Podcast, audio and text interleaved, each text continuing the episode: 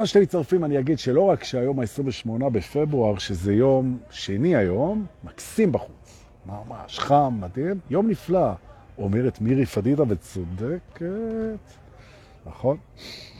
אה, הנה, חופית בוקי פה, אז בכלל אפשר להתחיל. אני רק אגיד שהיום מסע הממלכה הפנימית שלנו, אפיזודה, וואו, 406 או 7, משהו כזה. אני חושב 6. אבל אל תתפסו אותי במילה, לא משנה. נכון? אה, והנה ליאת אומרת, הכל אפשרי. זה מזכיר לי שיחה שהייתה לי קודם עם מישהו, מה זה חמוד, על עניינים של חופש ומגבלות, אולי נחזור על זה אחר כך. אבל עכשיו, בזמן שאתם ברגל קלה, ובלב שמח, ובנפש חפצה, עולים על המרכבה, ואנחנו אה, ניסע לבית האיזונים האנרגטיים כדי ללמוד היום רצף שמעבר לזה שהוא רצף מרפא ממש, לתשומת לב אלה שאוהבים לעסוק בריפוי פנימי או חיצוני, לא משנה, ממישהו אחר או לבד, הוא uh, מרתק, רצף מרתק, ממש. והוא קשור, והנה אנחנו כבר עולים על המרכבה, זו, רגע נעשה את זה רשמי. זוהי קריאה אחרונה לנושא אפיזודה 407 או 6, לנושא אפיזודה 6 ו-7. למה הסתבר? אנו טסים לבית האיזונים האנרגטיים ואנחנו נפגוש שם, אני כבר, אנחנו כבר בטיסה לשם, די, זהו, יצאנו לדרך. מי שבא עכשיו שיבוא עצמאית עם, ה, עם הקורקינטים שלו. נכון, נמאס לי לחכות לכם. אבל דורקי, היום התחלת מוקדם, תחכה לנו עוד קצת. בסדר, אז אני אמרח עוד קצת את הזמן. אז, אז עוד לא ממריאים. אנחנו הולכים לפגוש אה, בבית האיזונים האנרגטיים דמות מאוד חשובה בהתפתחות הרוחנית שלנו, אנחנו נתוודע אליה, נתיידד איתה, אה, נכיר אותה קצת, ולאלה מכם שיהיה להם מזל והם הולכים לרקוד בפורים, שזה כמעט כולנו, אני מקווה, אז אה, אפשר גם לרקוד איתה עם הדמות הזאת, ואפילו אפשר גם להיות היא, אם אתה רוקד איתה יפה. כל זאת ועוד, מיד לאחר ההמראה, הנה מה יקשי פה, ואני מסובב את הסוויץ', כמה old fashion of me, אה? ואנחנו, הנה 50 אנשים, ואנחנו סוגרים את הדלת, אבל דורקי, הדלת לא נסגרת אף פעם, תמיד אפשר להיכנס, נכון, אבל זה באילוסטרציה. והנה אנחנו טסים לנו לבית האיזונים האנרגטיים, טוב שבאתם, ברוכים הבאים, איזה כיף, אתם יכולים להזין את החברים שלכם בלחיצת כפתור על כפתור השיתוף, לא חייבים, אבל למה שהם לא יסבלו כמוכם? אבל דורקי, השתמשת בבדיחה הזאת כל כך הרבה פעמים, אז עוד פעם, מה אכפת לכם? אם זה כבר משומש, אז כבר יאללה. אנחנו מתחילים. יובל רבי היקר בבואך אל הספוטיפיי. אז אה, מפה. ברוכים הבאים לשיעור הבוקר שלנו, ואנחנו נמצאים, תאמינו או לא, בבית האיזונים האנרגטיים, לי קוראים דור פולס, ובאתי לתת פה עכשיו שיעור, שבו ותהנו, שתו מים, תנשמו עמוק. אוקיי. התובנה הראשונה שלנו זה שהמודעות שלנו היא נמצאת בעצם בפיקוחו של ה mind. ה mind מפקח על המודעות שלו. וכשאנחנו מגיעים אה, למערכות היחסים עם הזרמים האנרגטיים שלנו, עם המטענים האנרגטיים, עם ברמות האנרגטיות, כדי לתפוס על מה אנחנו מדברים, ה mind מספר לעצמו איזשהו סיפור מה זה אנרגיה. ואתם לא תאמינו איך כל mind מספר סיפור אחר על מהי אנרגיה.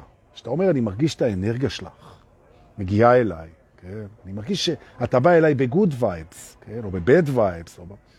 אז הראש מספר איזה סיפור כדי שהוא יוכל לחוות את זה, להבין את זה, להסתדר עם זה, אוקיי? לקלוט את זה, לשדר את זה. הוא, הוא חייב איזה סיפור, הוא חייב איזה, הוא חייב איזה טרנספורמציה כדי לקחת את המושג אנרגיה ולחשוב את זה, או להרגיש את זה. אוקיי. ופה אנחנו פוגשים את הנושא הראשון של השיעור שלנו פה היום, בעצם שאגו שבהתעוררות, כדאי שהוא ילמד את השיעור הזה, כדי שהוא יהיה מאוד מדויק עם עצמו, במה הוא עושה עם דבר שנקרא אנרגיה. כאילו, וזה נושא השיעור שלנו פה. אוקיי. עכשיו נבין דבר מאוד פשוט. אנרגיה זה דבר שהוא הרבה יותר גדול מהמודעות. אפילו המודעות מוכנה להיות מודעת לזה. הכל זה אנרגיות. האינסוף באנרגיות, אלוהים זה אנרגיה, אהבה זה אנרגיה. ואנחנו נעבכים. בתוך המודעות שלנו המצומצמת, שמתעקשת לחוות ולהבין ולזכור ולהרגיש ולהתייחס, אז זה צר יותר. אז בואו נתחיל ולהבין, קיבלנו את העובדה שרמת האנרגיות בתוך האינסוף היא הרבה יותר גדולה ממה שאנחנו מסוגלים לעשות איתה, אוקיי? בסדר. בהיותנו בני תמותה שבעוונותיהם רוצים בסך הכל לחוות אהבה וליהנות מהחיים. נכון. אז אם אתה רגע נכנס אל תוך הפורמט של ה mind ושל האגו ולאינטרסים האנושיים הרגילים, שיהיה כיף, שיהיה נעים, שיהיה בטוח, שיהיה נחמד, נתחיל משם, כן? לפני שאנחנו פורסים את כנפי הנשר האנרגטיות. אז אנחנו צריכים להבין שאנחנו מסתכלים על המושג אנרגיות כאל משהו אינסופי, לעומתנו פה בממד שהוא כן סופי. נכון? גם היום הזה, היום, יום שני, ייגמר בחצות, בעוד שהאנרגיות הן לנצח, אוקיי?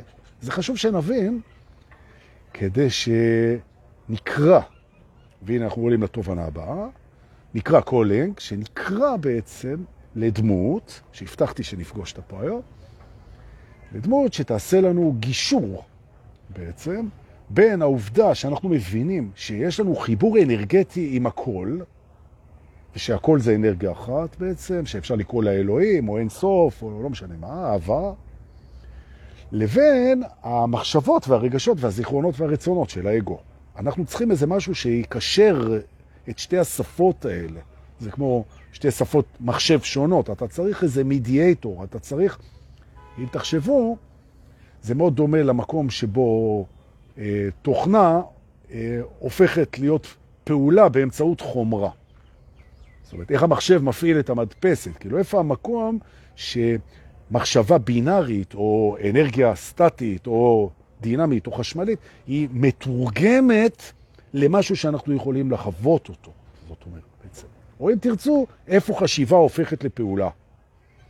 שזה הכל טרנספורמציות של שתי שפות, זה הרעיון. עכשיו אני חוזר. האנרגיה הקוסמית, האנרגיה הקוסמית, היא זקוקה מבחינתנו, אולי, לרגע, אני אנקה את המצלמה. אתמול צילמתי, זה רמז לי שזה לא נקי מספיק. הנה, בבקשה. אה, אנחנו זקוקים לאיזה משהו שיתווך את זה. אז אנחנו קוראים למשהו, על המשהו הזה אנחנו קוראים לו מידיאטור, כן? מתווך, מגשר. אוקיי. מה בעצם תפקידו של המגשר, שאנחנו היום לומדים להכיר? אה, מה הוא צריך לעשות? וכדי שאנחנו נהנה מפעולותיו, כן? אנחנו צריכים להבין שהמיינד, יש לו איזה בעיה בתפיסה הזאת, של איך הוא מסתדר עם הנושא האנרגטי, כי הוא חושב שאנרגיה זה משאבים שבעצם הם מחולקים לפי איך שהוא מחלק את הפרספקטיבות שלו. עוד פעם, לכן אנחנו צריכים את המדיאטור כדי לשנות את המצב הזה, כי המצב הזה הוא לא נכון. ואני אתן דוגמה. אני אתן דוגמה. נגיד שיש לך זוגיות מופלאה, או לך. נגיד שיש לך זוגיות מופלאה עם בחור בשם שלום. מדהים. ואתם באהבה גדולה. ואחרי שנתיים של זוגיות מטורפת, שאתם ממש מאוהבים והכל סבבה והכל, אה, את סוף סוף השגת אה, עם החברה שלך מספיק כסף ואתם פותחות את העסק שתמיד חלמתם עליו. זה לא משנה איזה עסק. עסק לליצנים בימי הולדת, עסק לבלונים, עסק למספרה. מה זה משנה? פתחתם גראז' למסעיות דיזל. לא אכפת לי בכלל. אבל זה הפאשן שלכם. ושנים חלמתם על זה. אז בואו ניקח איזה עסק שיהיה נעים לדבר עליו, נגיד חנות שוקולדים. אז אה, סמאדי, החברה שלך, ואת חסכתם מספיק כסף, כל מיני אנשים השקיעו, ופתחתם במקום הכי מגניב את חנות השוקולדים שבהם, שבה בחנות אתם אה, מייצרות לכם, מתכננות, הוגות, בוראות, ממציאות, מפתחות, שמות על המדפים וגם מוכרות ומתפרנסות מהיצירה שלכם בשוקולד. ולא סתם סמדי נסעה ולמדה ארבע שנים בשוויץ, בבית ספר לצ'וקולוטייר הכי טוב שיש, וכן הלאה וכן הלאה. אוקיי? ואת יותר בדיזיינים, ויותר בהמצאה, והיא יותר בטכניקה, וביחד, וביחד. היה לכם חלום שאנשים יעברו ליד החלון, ליד החלון ראווה, ופשוט תראו שהשוקולדים שלכם זה פשוט פיור לב. מדהים, מדהים.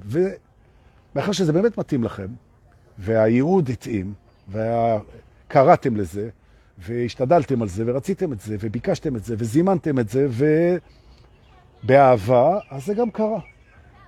ופתאום, איכשהו זה קרה, ופתאום יש את החנות הזאת, ופתאום אתם עושות את השוקולדים שתמיד רציתם, ויש תור ליד החנות, והחנות משגשגת, והחנות מדברים עליה, וזה וואו משוגע לגמרי, ואת עפה. אבל שלום, שהוא הבן זוג האהוב שלך, ותמך ואהב וחיבק והכל, פתאום הוא חווה ירידה מאוד חזקה בתשומת לב שלך ובפוקוס שלך. כי הפוקוס שלך עבר אה, אל ה baby שלך, שזה חנות השוקולדים, נכון? ושלום, הוא מתחיל להתקרבן, בגלל שהאגו שלנו יש לו נטייה להתקרבן, והוא נורא אוהב אותך, והוא נורא שמח בשמחתך, והוא נורא מעודד אותך והכל. אבל בחשכת חדר השינה, שלום מבכה קצת, קצת, את גורלו בזה שעד שהוא מצא את הבחורה שהוא כך אוהב, היא פתאום רצה בעקבות החלום שלה וקצת השאירה אותו מאחור. וזה המקום שבו אנחנו קוראים למדיאטור. כי זה לא נכון. זה הנקודה, זה לא נכון. זה לא נכון שאת אוהבת אותו פחות, וזה לא נכון שיש לך פחות יחס אליו. וזה. זה כן נכון שמשאבי הזמן שלך והפוקוס שלך עברו מרומן של שנתיים לחודש הראשון של החנות. נכון. או לחילופין, כל דבר אחר שאת נתלפת ממנו, זה יכול להיות גם תינוק אפילו, זה לא משנה. ועכשיו, הנה יש לנו פה את שלום, ושלום הוא נורא מפרגן, והוא נורא פתוח, והוא נורא אוהב, והוא נורא רוצה בהצלחתך, והכל היה על דעתו, והוא גאה בך מאוד, וזה שיש לך, שאת מגשימה את חלומך, זה מוצא חן בעיניו, זה סקסי בעיניו, זה נהדר. אבל הוא חווה קצת אה, את זה שאין לו אותך כמו שהיה לו לפני שהתחלת להגשים את החלום. אז הוא קורא למדיאטור. והמדיאטור זה מה שיעשה לו את הסדר האנרגטי הזה. ומה אומר המדיאטור? המדיאטור אומר את הדבר הבא. הנה הנקודה. כשמישהו בעצם, יש לו כזאת חנות שוקולד, כזאת שמסעירה את דמו, וזה יכול להיות חנות שוקולד, וזה יכול להיות לידה, וזה יכול להיות כפר נופש בקריטים, וזה יכול להיות אפילו, תאמינו או לא, רומן מהצד עם המזכירה של הביזנס. זה לא משנה בכלל. יש לו משהו לבן זוג שלך, לבת זוג שלך, לחבר שלך, לאבא שלך, לילד שלך, יש לו משהו שמסעיר את דמו. נכון. עכשיו, מבחינה אנרגטית זו מתנה מטורפת. כי יש, זו מתנה מטורפת שנקראת passion. הוא קם בבוקר לחיים מלא תשוקה. האגו של המתקרבן אומר, מה אכפת לי? שהיא קמה עם תשוקה לשוקולד, או לכל דבר אחר, לכל דבר אחר. אני רוצה שהתשוקה שלה, היא תכוון אליי, שתהיה מכוונת אליי. אני רוצה להיות מושא תשוקותיה. והייתי גם, אומר שלום, כשהוא מדבר עם המדיאטור. הוא אומר, אני הייתי מושא תשוקותיה, ועכשיו היא הלכה על העניין הזה של השוקולד, והיא עדיין אוהבת אותי, ועדיין אני רוצה להיות איתה, והכל בסדר, אבל... אבל התשוקה שלה זה שוקולד ולא אני, והקורבן פתאום מנקה את הקסדה ויוצא לדרך. ואז המדיאטור, הוא מזכיר לשניהם, גם לה, בעלת חנות השוקולד המלבלבת, המלבלבת, המלבלבת, וגם לשלום, הבן זוג שלה, או שלך, תלוי איך את רוצה לשמוע את הסיפור הזה. המדיאטור, הוא מזכיר את הדבר הבא, הוא אומר, תשוקה עלייה ברמת התשוקה, זה בכלל לא משנה מהו מושא התשוקה. למה? כי התשוקה מייצרת עוד אנרגיה אצל הבן אדם, כי יש לו תשוקה. עכשיו אנחנו מגיעים למקום שנקרא המטה. מטה זה המקום שבו אנחנו מחוברים אנרגטית להכל. זה, המטה זה המקום שהוא מעל התובנה. הוא מעל המודעות, הוא מעל המחשבות, הוא מעל הזיכרון, הוא מעל הרצונות, הוא מעל הכל הדברים. זה המקום שבו אתה מחובר להכל. זה המקום שבו אתה הכל. נכון.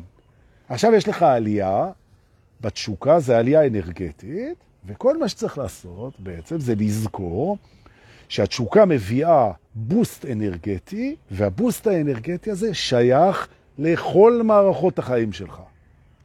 זה נכון שהתשוקה מגיעה מחנות השוקולד, אבל הפאשן שייך לכל מערכות החיים שלך. ומה שאנשים לא יודעים לעשות, ולכן המדיאטור, זה הם לא יודעים פשוט לשחרר את האנרגיה של התשוקה לכל הערוצים, לבן זוג, לילדים, לשכנים, לחבוטים, כי יש לך עודפים בגלל התשוקה. אתה פשוט נותן את זה ונותן את זה ונותן את זה, מה שמאפשר לתשוקה מהשוקולד לעלות עוד ועוד. או במילים אחרות, כשקורה משהו שמעורר את הפאשן בחיים של מישהו, בעצם, אם הוא יודע לעבוד עם המדיאטור, שמתרגם לו את זה בעצם, לבוסט אנרגטי לכל מערכות החיים. זו גם הסיבה שאנחנו נורא רוצים שאנשים יעסקו במה שהתשוקה שלהם אומרת, שהם יהיו בתשוקה שלהם. למה? כי כולנו, שמחוברים אליהם ואליכם, בכל הרמות האנרגטיות, ולא רק בתפיסה של הכאן ועכשיו, גוף ונפרדות.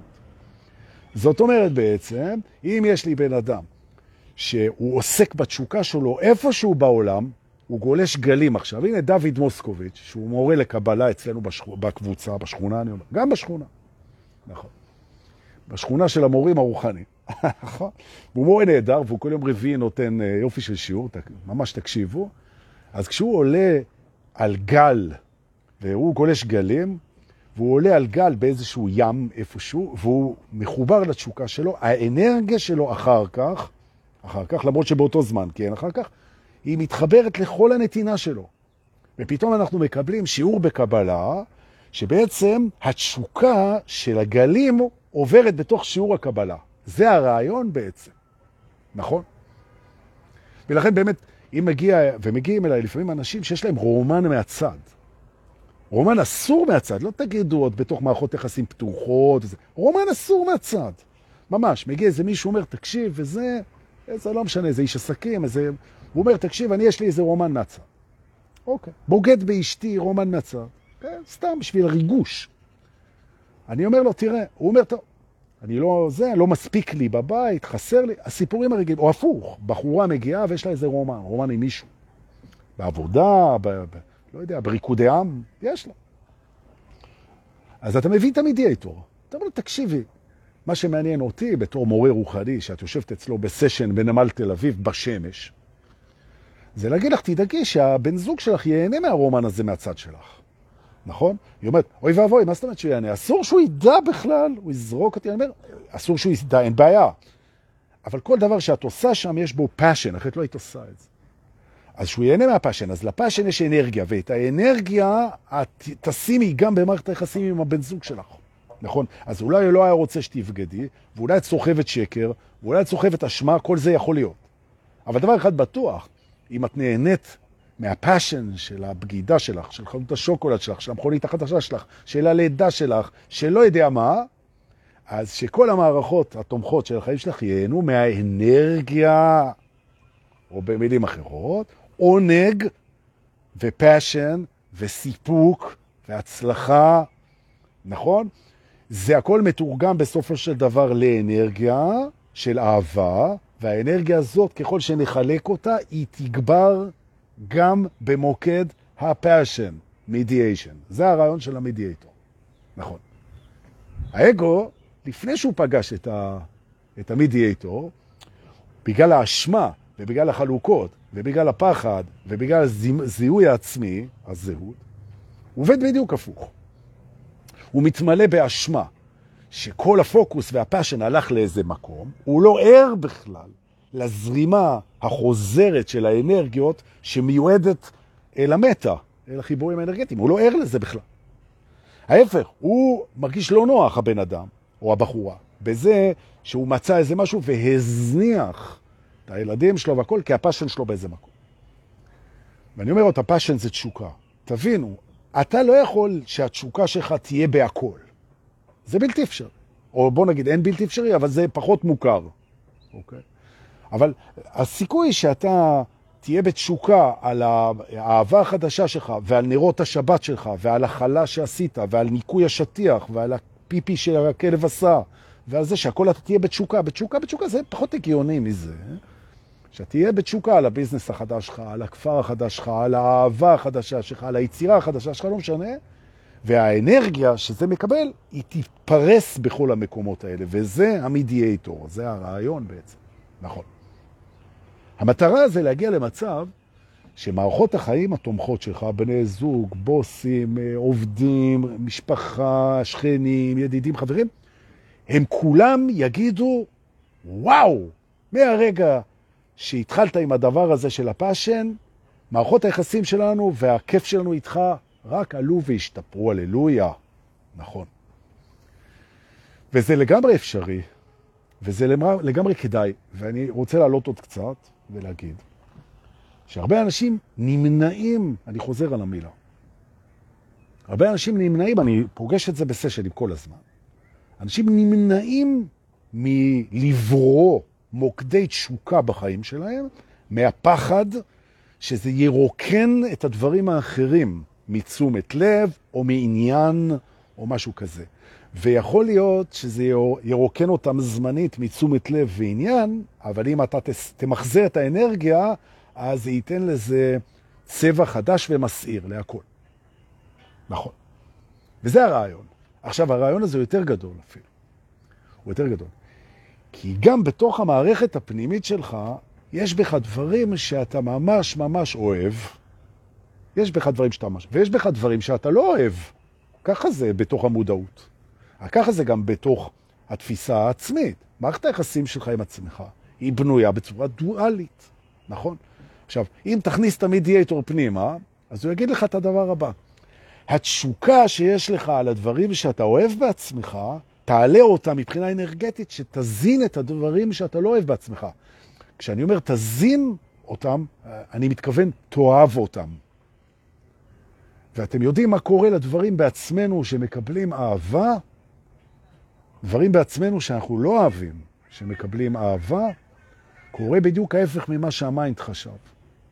ה mind חושב שאם אנחנו נאהב את מה שאנחנו לא אוהבים בעצמנו, אז זה יגדל. זאת אומרת, בוא ניתן דוגמה. נגיד שאני חסר סבלנות, במקרה זה גם נכון, סליחה.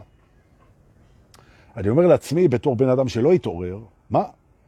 אם אני אוהב את חוסר הסבלנות שלי, אז היא בחיים לא תיעלם. היא תקבל אהבה והיא לא תרצה ללכת.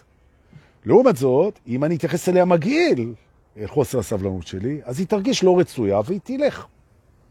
ואוי כמה שלמדנו כולנו, שדבר שאנחנו מתנגדים לו גדל, ודבר שאנחנו מקבלים אותו מוצא את מקומו. נכון? עכשיו, לחוסר הסבלנות באישיות שלי, או לכל תכונה אחרת שאני לא אוהב בעצמי, גם אצלכם, תחשבו, יש מקום אוהב בנו, כי אנחנו מכלול שאוהב את המכלול. עכשיו, זה שיש בנו דברים שאנחנו לא אוהבים, זה לא נכון. יש דברים שאנחנו לא מעדיפים. יש דברים שהיינו רוצים לראות אחרת. יש דברים שאנחנו רוצים לשנות. לאהוב, אנחנו אוהבים. אני מזכיר מהי אהבה. אהבה זה הנכונות לקבל את זה כמו שזה, בלי תנאי, אחד, בשביל הקבלה, ושתיים, זה לרצות בטובתו. אין בעיה לאהוב כל דבר. נכון. ולכן, אני מסכם את הנקודה הזאת, ברגע שיש לנו מסע פנימי, הנה, תודה שהייתם לי שותף נאמן במסע הפנימי שלי, וההפך, הייתי שותף לכם, יש לנו תשוקה אמיתית לפגוש את עצמנו. וככל שאנחנו הולכים בדרך, שהיא אגב כנראה אינסופית, אנחנו מבינים שהמפגש הזה הולך ומתעצם, הולך ומתעצם, ונהיית תשוקה מטורפת לדבר הזה. נכון? התשוקה הזאת עוברת אנרגטית לכל מערכות החיים שלנו, גם הגשמיות ביותר. ממש ככה. וכך ההתקרבות לעצמנו משפיעה על הצורה שבה אתה מסתבן, מבשל, עושה ספורט, מדבר, עושה כל מיני דברים ברמה הכי גשמית, אגואית שאפשר. אפילו מתווכח. נכון. מבחינה אנרגטית. זאת אומרת, אנחנו רואים פה בעצם, בעצם אנחנו רואים פה שהמדיאשן, או המדיאטור, בעצם, הוא בודק את נקודות התשוקה המתעצמות, הוא מוציא מהם, כמו מבאר, אנרגיות אינסופיות של תשוקה, ומזרים אותם אל מערכות החיים התומכות שלנו. והדבר הזה יוצר הזנה חוזרת כן? שוב ושוב ושוב, וזה דבר שגדל, ועוד ועוד מעגלים נהנים ממנו. הללויה. נכון. נכון. ולכן, אם אתם, או אתן, אה, נכנס לחיים שלכם משהו שמטריף לכם את המוח בתשוקה, אז במקום להתמלות או להתמלא ברגשות אשם ובמחשבות סותרות ובאי נוחות ובהסתרה ובאינואנדות, שזה רימוזים, ובספקות ובלחצים ובשברים קטנים, במקום כל הדברים האלה, והגבלות ועצירות והימנעויות, אז הפוך. נכנס לכם משהו מסיר בחיים, הללויה, באתם בשביל התשוקה. נכון. יהיו פה שינויים? אין בעיה. דבר ראשון לזכור, האנרגיה הזאת משרתת את הכל. אני רוצה לחתום את הביקור שלנו בבית הזה, ועוד נחזור אליו, בית האיזונים האנרגטיים, לזכור, התשוקה שלנו מבחינה אנרגטית שייכת לכל.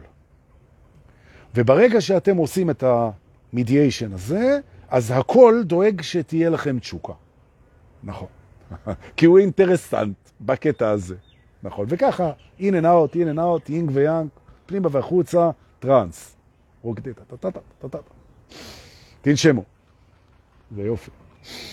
אה, איזה זכות זה לשבת בנמל תל אביב, ביום שני בבוקר, בשמש, כן? קצת מסנוור אמנם, אבל לא נורא. ולהעביר את השיעור הזה, נכון, לכם. בכלל כדאי להעביר לכם, מבחינתי, שיעורים, כי אני רואה שאתם מיישמים. נכון. אז אה, גם, וגם, תראו, זו קהילה, הקהילה של סודות האמת הנצחית של הטרנס היא קהילה מאוד מתגמלת, כי היא מלאה במורים מדהימים, הם כל הזמן לומדים ומלמדים, לומדים ומלמדים, בדיוק כמוני. לומדים ומלמדים, לומדים ומלמדים. וכולנו לומדים ומלמדים, לומדים ומלמדים. ויש לנו תשוקה מטורפת לדבר הזה. והתשוקה הזאת עולה לאנרגיות וחוזרת חזרה, וזה מעדד, מעדד. אמן. בואו נצא מפה. אנחנו יוצאים מבית האיסונים האנרגטיים, היה נהדר. ואני רוצה אה, בעצם, אני בוחר לנו אה, בית אה, לסיום, וזה בעצם בית המוכנות. בואו ניסע לבית המוכנות, אני אסביר בדרך למה אנחנו נוסעים בבית המוכנות. תראו, תקשורת אה, שקשורה להתעוררות, ואתם יודעים על מה אני מדבר, גם תקשורת עם עצמנו וגם תקשורת עם השתקפויות שלנו שאנחנו קוראים להם לפעמים אחרים, כן? היא נורא נורא קשורה, התקשורת הזאת, למוכנות של הצד השומע בנו, או המשתקף בחוץ, לשמוע את הדברים.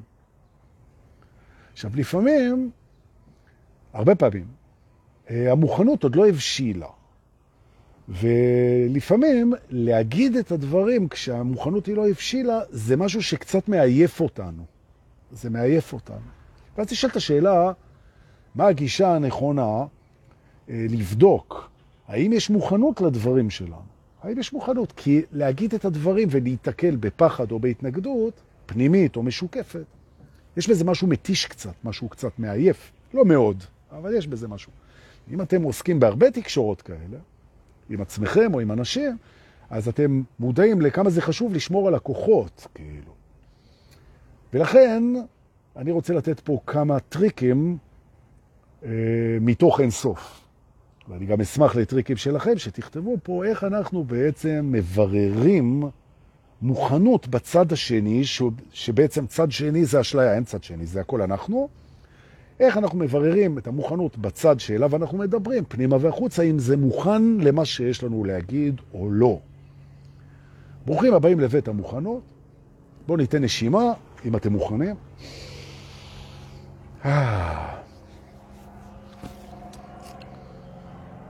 ונתחיל.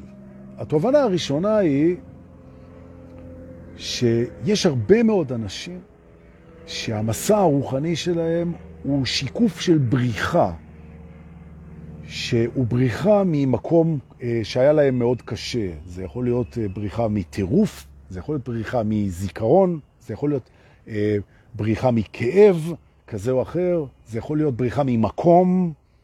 הרבה אנשים מגיעים להתעוררות באקט של בורחים אליה, וזה בסדר גמור, אין בעיה. הטריגר הוא טריגר, מה זה משנה? נכון. עכשיו, מה שקורה זה שיש שלב בתוך הדרך הרוחנית שבה מבינים שבעצם אין ממה לברוח.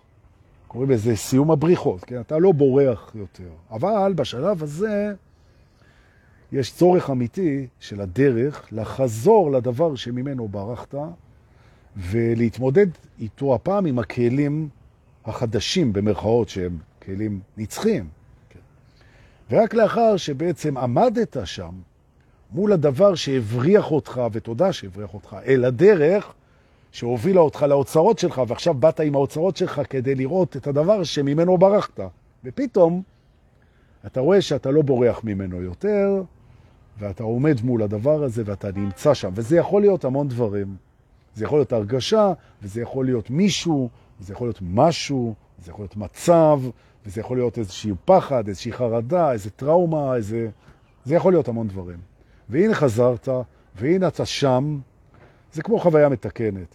אתה עומד שם עם הכלים שבעצם סיגלת על עצמך בדרך שאליה הדבר הזה שלח אותך. והנה חזרת, ואתה עומד, ואתה נמצא. הבריחה, הרבה פעמים היא מלווה בוויכוח. ואתם פוגשים את זה, כי אתם באים בעצם להשפיע פנימה או החוצה, והדבר מתווכח איתכם. אחת משיטות, ועכשיו אני רוצה להראות שאיך אנחנו יודעים אם יש הבשלה, אם יש מוכנות בעצם לשיחה. הבורח הוא לא מוכן לקבל כל הנחה כהנחה. כשאתה אומר לבורח פנימי או חיצוני, אתה אומר, תראה, בוא נניח איזושהי הנחה ונתייחס אליה רגע כאל אמת, למרות שהיא לא אמת, היא רק הנחה. אם הוא לא מוכן ללכת איתך על הדבר הזה, הוא אומר, יש הנחות שאני לא מוכן להניח, אפילו לא מוכן להניח הנחות כאלה, אז הבריחה לא הסתיימה.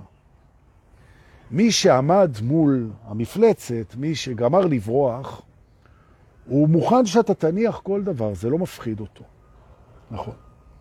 מערכת הבריחה שלנו היא בנויה, היא מהונדסת, בצורה כזאת שהבורח יש הנחות שהוא לא, לא מוכן להניח. בעוד שזה שגמר לברוח, הוא מוכן להניח כל הנחה. מדוע? מהסיבה הפשוטה שההנחה לא מסכנת אותו. אבל הבורח, זה שעדיין בורח, ההנחה מסכנת אותו. כי על סמך ההנחה הזאת אפשר לבנות פרדיגמה, והפרדיגמה הזאת יכולה לקחת אותו אל המפלצת, והמפלצת הוא לא גמר לברוח ממנה, אז הוא לא מוכן להניח כל הנחה. נכון? אני אתן דוגמה, כן? אני אתן דוגמה. אם אנחנו למשל מניחים הנחה שאומרת שחופש הוא לא מטרה, שיש אנשים שהחופש אצלם הוא אובססיה. עכשיו, אובססיה היא בריחה. זאת אומרת, אובססיה היא בריחה, תמיד. עכשיו, אנשים שהם חופשיים באובססיביות, הם בורחים ממשהו. הם בורחים ממשהו. עכשיו, שאתה מביא הנחה, שאתה אומר שחופש הוא לא יעד, חופש הוא אמצעי. נכון? חופש הוא אמצעי. חופש כשלעצמו הוא לא יעד, נכון? אלא אם זה חופש ממשהו. נכון? חופש ממשהו. עכשיו, חופש ממשהו הוא לא חופש אבסולוטי, הוא חופש ממשהו, כן? אז ההנחה, האם אני נמצא בחופש מוחלט, אז אם אני נמצא בחופש מוחלט בעצם, אז זו, זו לא מטרה, זה אמצעי. חופש מוחלט הוא אמצעי למשהו, כי הוא לא חופש ממשהו, בעוד שחופש ממשהו בעצם הוא יכול להיות מטרה. אז אנשים שהם בחופש ממשהו כמטרה, ואנשים שהם בחופש מוחלט שהוא בעצם אמצעי, נשאלת השאלה, אמצעי למה? ואז אתה אומר, בוא נניח רגע שהחופש הוא אמצעי, הוא לא מטרה, הם לא מוכנים להניח את זה. נכון. עכשיו, נגיד שהם כן מוכנים, אז אתה אומר, אוקיי, אם חופש הוא אמצעי, הוא אמצעי, זאת אומרת, הוא מאפשר משהו. עכשיו, הדבר הזה שאותו הוא מאפשר, בהכרח מגביל את החופש. זאת אומרת בעצם, משהו אבסולוטי, אם הוא מאפשר, הוא מאפשר את הגבלתו. האבסולוט מאפשר את הגבלתו. זה עומד גם מתמטית. הם, לא, הם לא מוכנים לקבל את זה. נכון. תחשבו רגע, וזה, אפשר לקחת עוד הנחה, כן? אתה בא ואתה אומר, תראה, בעצם מה שמשנה זה רק הפעולה הבאה שלי. זה הדבר היחיד שמשנה, שום דבר אחר לא משנה. מה שהיה לא משנה, ומה שיהיה לא משנה. משנה רק הפעולה הבאה שלי. זאת אומרת, רק הפעולה הבאה שלי משנה. נכון? זאת אומרת בעצם ששינוי הוא רק הפעולה הבאה שלי. זאת אומרת ששינוי הוא דבר קטן. הוא רק הפעולה הבאה שלי. נכון. עכשיו, זה שינוי בצורת החשיבה שלי, ומספיק שאני אשנה את זה, זה יהיה הפעולה הבאה שלי, וזה השתנה. נכון? אז אם אתה נותן את ההנחה לבן אדם שמפחד משינוי, ששינוי זה דבר קטן וזה רק הפעולה הבאה שלו, והוא מפחד משינוי, הוא לא יקבל את ההנחה ששינוי זה רק הפעולה הבאה שלך. הוא לא יקבל את ההנחה הזאת כי הוא מפחד להשתנות. ואז זה אומר שהוא לא מוכן, נכון? בוא ניתן עוד הנחה כזאת, או במילים אחרות, מה, מה אני מלמד פה? שעל ידי הנחות אפשר לבדוק אם הבן אדם מוכן. אני נותן פה דוגמאות של הנחות, שמי שלא מוכן לקבל אחת מהן, הוא לא מוכן. וזה בסדר, זה בסדר. נכון. למשל, הנחה שאומרת שכל דבר, בלי יוצא מן הכלל, כל דבר, בלי יוצא מן הכלל, אפשר לראות אותו אחרת. נכון. אגב, אני מזכיר פה שאם מישהו רואה את זה אחרת, אז הוא מוכיח את זה דווקא. עוד פעם אני אומר את זה, אתה מניח הנחה, כן? קצת סוקרטס כזה. אתה מניח הנחה, שאתה אומר, כל דבר אפשר להיות אחרת, אז אם מישהו אומר, אני לא מסכים איתך, זה אומר שהוא רואה את זה אחרת, אז הוא דווקא הוכיח את זה, אבל לא חשוב. אתה אומר, לא, הוא אומר לך. יש דברים שאי אפשר לראות אותם אחרת, ובזאת הוא הוכיח שהוא ראה את זה אחרת ממך, אין בעיה. הוא לא מוכן למה שאתה רוצה להגיד לו. למה? כי מה שאתה רוצה להגיד לו זה לראות את זה אחרת מאיך שהוא ראה את זה עד עכשיו. הוא אומר, יש דברים שאי אפשר להיות אחרת. עכשיו, כשאתה תגיד לו, בוא רגע נראה את זה אחרת, הוא אומר לו, את זה אי אפשר להיות אחרת. הוא לא מוכן. הוא לא מוכן. המוחלטות היא מצע, המוחלטות היא חופש מוחלט, המוחלטות, כן, היא מצע למשהו. ולכן אפשר לראות הכל אחרת. הכל, הכל, הכל אחרת. נכון. זאת אומרת שאיך שאתה רואה את הדברים, זה לא נכון. יחד, נכון. אז מה זה לראות נכון את הדברים? זה לראות אותם נכון סובייקטיבית. מה זה נכון סובייקטיבית? אתה תבחר שהם מסמכים אותך, שהם מעצימים אותך, שמה נכון לך. עכשיו, לראות נכון את הדברים זה לראות אותם בצורה שהיא נכונה לך, נכון? או לראות אותם בצורה שלא יכולה להשתנות. עכשיו, זה נקרא אמת. עכשיו, היוצא מן הכלל של כל דבר זו האמת. למה? כי את האמת אי אפשר לראות אחרת, היא לא משתנה. נכון. אני אתן למשל דוגמה, בשביל אלה שאוהבים להתווכח. שימו לב, תראו, לכל אחד יש את הדעה שלו, נכון? עכשיו, זה לא משנה אם זו הדעה שלך או זה לא הדעה שלך, עדיין לכל אחד תהיה את הדעה שלו. זה, שאתה לא מוכן לראות שלכל אחד יש את הדעה שלו, זה לא משנה את העובדה שלכל אחד יש את הדעה שלו, נכון? הדעה של כל אחד היא לא אמת, כי זה לא משנה איך הוא יראה את זה, עדיין לכל אחד יש את הדעה שלו. אבל זה שלכל אחד יש את הדעה שלו, זה אמת, זה לא משתנה, נכון? זאת אומרת, איך אתה תופס את האמת, זה לא אמת, נכון? זה לא ישתנה אף פעם. הבנת? עכשיו, האם בן אדם מוכן, הוא מוכן להניח שאיך שהוא רואה את הדברים זה לא אמיתי. אם הוא מוכן, הוא מוכן. הוא יגיד כן. אם הוא לא מוכן, הוא יגיד לא. אני לא מוכן. הלאה. כשבן אדם לא מוכן, הרבה פעמים זה אנחנו. עם ההשתקפויות שלנו, אבל זה אנחנו. הוא משקף לי את המקומות שאני לא מוכן, אין בעיה. כשאנחנו לא מוכנים, לזכור. אין דבר כזה לא מוכן, כי הגאולה כבר קרתה, נכון? לא מוכן זה עוד לא מוכן. והדברים קורים בקצב נכון. זה שאני עוד לא מוכן, זה אומר רק דבר אחד, שאני עוד לא אמור להיות מוכן. ולכן, לא ללחוץ. לא ללחוץ. עכשיו, אם יש לך קריאה פנימית ללחוץ, יש לך קריאה, למרות שהוא לא מוכן, אז זה נכנס לתוך הרובריקה שלפעמים אנחנו עושים דברים, לפעמים אנחנו עושים דברים שהם לא מתאימים, הם לא מתאימים, ובצורה פלאית כלשהי, בגלל הכוונה הטהורה, בדיעבד הם גם יעשו טוב. ובזה אני גם רוצה לסיים את הרעיון הזה, שזה שאני מנסה איפה שעדיין אי אפשר, אם זה ממניעים טהורים, בדיעבד זה היה נכון. למרות שזה לא הצליח. נכון? זה כמו מדברים על לכתוב עץ. אז בעצם מה שמפיל את העץ זה לא המכה האחרונה של הגרזן. המפה, המכה של האחרונה של הגרזן, היא לא הפילה את העץ יותר מהמכה הראשונה של הגרזן. ממש לא. למרות שמה שראינו זה שהוא נפל אחרי המכה האחרונה. בכלל, צריך להבין את הדבר הזה. האמת היא לא מה שאנחנו רואים בעיניים. זו אמת, נכון? אבל עכשיו אנחנו רואים אותה בעיניים. אז מה קרה כאן? אתם לא מוכנים. וגם אני לא. איך הוא אמר בסרט uh, Code Red? הוא אמר, uh, The truth, you can't handle the truth. האמת שזה נכון. נכון, אבל חלקים. זה המקום להגיד תודה על זה שסבלתם אותי גם בבוקר, איזה כיף. ושמרתון המדריכים, למדריכים בלבד אגב, אה, יהיה בשני לאפריל, ורישום אצל אסנת סופר, 12 שעות, שהשש שעות הראשונות זה שיעור איתי מרתון, ושש שעות אחרי זה, כל מי שירצה מהקבוצה יבוא לרקוד איתנו בשבת. השניים לאפריל, בצהריים במועדון השבט, תבואו, אבלי תתקלט ויהיה כיף. ונביא, אני מביא גם עוד אה, אומן אורח הפתעה, די-ג'יי צעיר בכלל, יש לי החלטה לתת עכשיו באירועים של הקבוצה גם לדי-ג'יים צעירים ולא מוכרים מקום, לבוא ולהיפתח. עשינו את זה בזמנו במדבר לפני כמה שנים עם אמור בוניטה, שהוא די-ג'יי גואה מהמם ומוכר. הוא עשה אצלנו את הסט הראשון שלו והתפרסם משם כאילו. אז לפני שאנחנו אומרים תודות, אני רק רוצה להגיד, תיתנו לאנשים צ'אנס. נכון, הם יודרו לכם לנצח. הזדמנות, תנו לאנשים הזדמנות, ממש.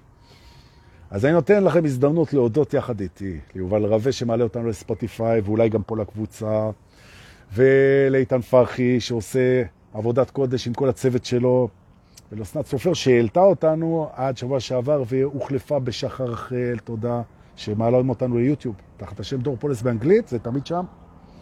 ותודה שאתם משתפים, תשתפו. אנשים צריכים את זה. תודה שאתם מתרגלים, ותודה שתבואו גם בלייב הבא. תודה על זה שאתם שולחים לי במתנות. כסף. בביט ובפייבוקס, תודה רבה. מי שרוצה את הטלפון בפרטי, אין שום בעיה. אנחנו נתראה בלייב הבא, חיבוקים, ולשיקות ליודעי הדבר, ואני מאוד מאוד ספציפי בעניין הזה. להתראות.